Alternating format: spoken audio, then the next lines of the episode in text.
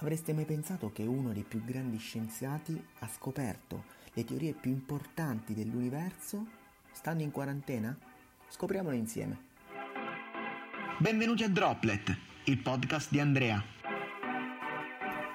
La cosa più difficile adesso, ma anche quella più importante, è non pensare tanto al tempo perduto, alle occasioni mancate, quanto a come trasformare questo lungo intervallo impostoci dal coronavirus per cercare di fare qualcosa di diverso, per cercare di non essere tormentati dalla noia, perché non sappiamo mai cosa fare, come far passare questo lungo periodo di tempo di quarantena che è sicuramente destinata a prolungarsi.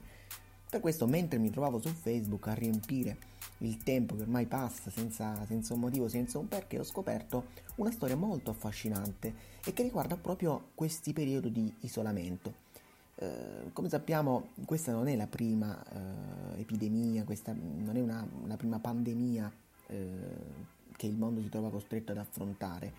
Ce ne sono state tantissime. Nel 300 c'è stata la famosa peste nera, successivamente vi è stata anche la grande peste nel 600, la stessa raccontata nei Promessi Sposi da Alessandro Manzoni, che sono state due delle più grandi pandemie mondiali che hanno devastato il mondo di allora.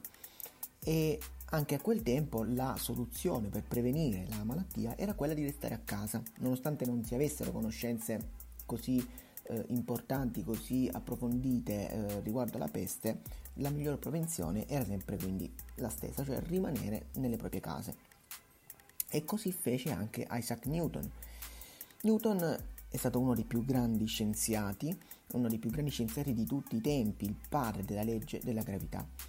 E anche lui, nell'Inghilterra del 1665, quando Londra fu colpita dal bacillo della peste, che arrivò probabilmente tramite una nave che trasportava cotone da Amsterdam, dopo qualche tempo di incubazione esplose l'epidemia. L'università di Cambridge, come le nostre scuole, i nostri atenei di oggi, dovette chiudere i battenti e il giovane Newton, che aveva ancora 22 anni, fu costretto a tornare nella sua casa natale in campagna a circa 150 km da Londra, e anche lui si chiuse in casa per prevenire il contagio.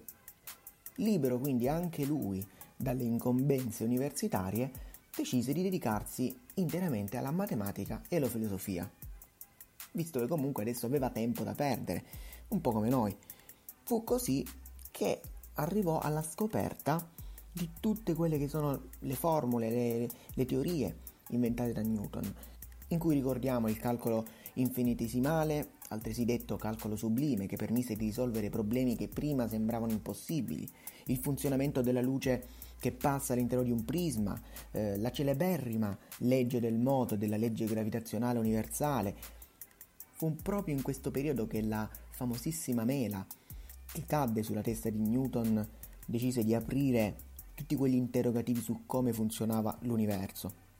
E quando la peste passò e Cambridge quindi riaprì le aule, l'università per i suoi alunni, Newton fu nominato professore e il mondo divenne un posto migliore. Questo per dire che non necessariamente dobbiamo anche noi inventare formule, leggi che ci insegnino come si muove l'universo, o magari scoprire qualche nuova caratteristica fisica del mondo. Non è necessario essere anche noi come Newton, ma per farci un attimo riflettere sul fatto che questo lungo periodo di isolamento possa essere un motivo in più per ritrovare un legame con noi stessi, per dedicarci maggiormente a noi stessi, riscoprire magari parti di noi stessi che abbiamo dimenticato, che abbiamo perso. Oggi purtroppo siamo sommersi da un tran tran, da un via vai di cose, di sensazioni, di notizie, di informazioni che ci sfuggono anche, che non riusciamo a controllare, e questo a volte ci può portare a perdere chi siamo, perdere un attimo le nostre abitudini, perdere delle cose a cui ci tenevamo ma che abbiamo dovuto abbandonare per seguire, no? Per essere al passo con gli eventi che purtroppo nell'era digitale, nell'era 2, 3, 4.0 corrono più veloci di noi. E quindi magari questa quarantena può essere un input a trovare qualcosa di nuovo, o che non abbiamo mai fatto, che magari avevamo fatto in passato ma abbiamo tralasciato perché dovevamo seguire qualcos'altro che al momento era più importante. Questo è stato Droplet, noi ci vediamo al prossimo podcast.